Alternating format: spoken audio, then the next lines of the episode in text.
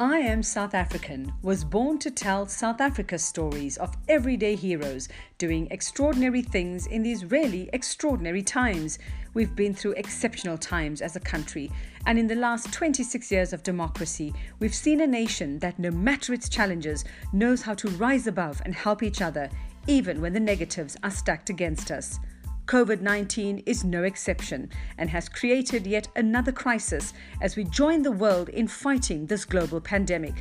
I am here to tell South Africa stories, the stories of heroism, patriotism, finding the saviours among us, and spotlighting those who don't wait for permission to make a change for good.